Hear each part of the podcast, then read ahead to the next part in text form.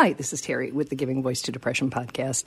I am posting this blooper this morning just as a reminder that even people with depression are not always depressing or depressed, that they can also, we can also have senses of humor and experience joy because depression is just a part of us.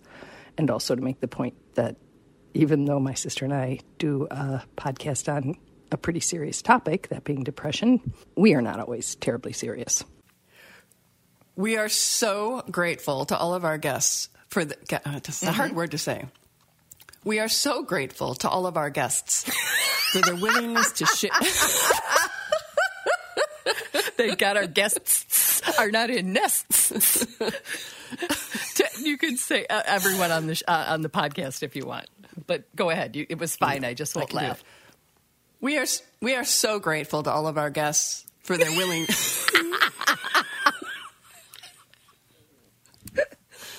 okay. We are so grateful. Oh my God, I don't know if I can even do it now. Okay, okay. We are so grateful to all of our guests for their willingness to share their experiences so that we all know it is not just us.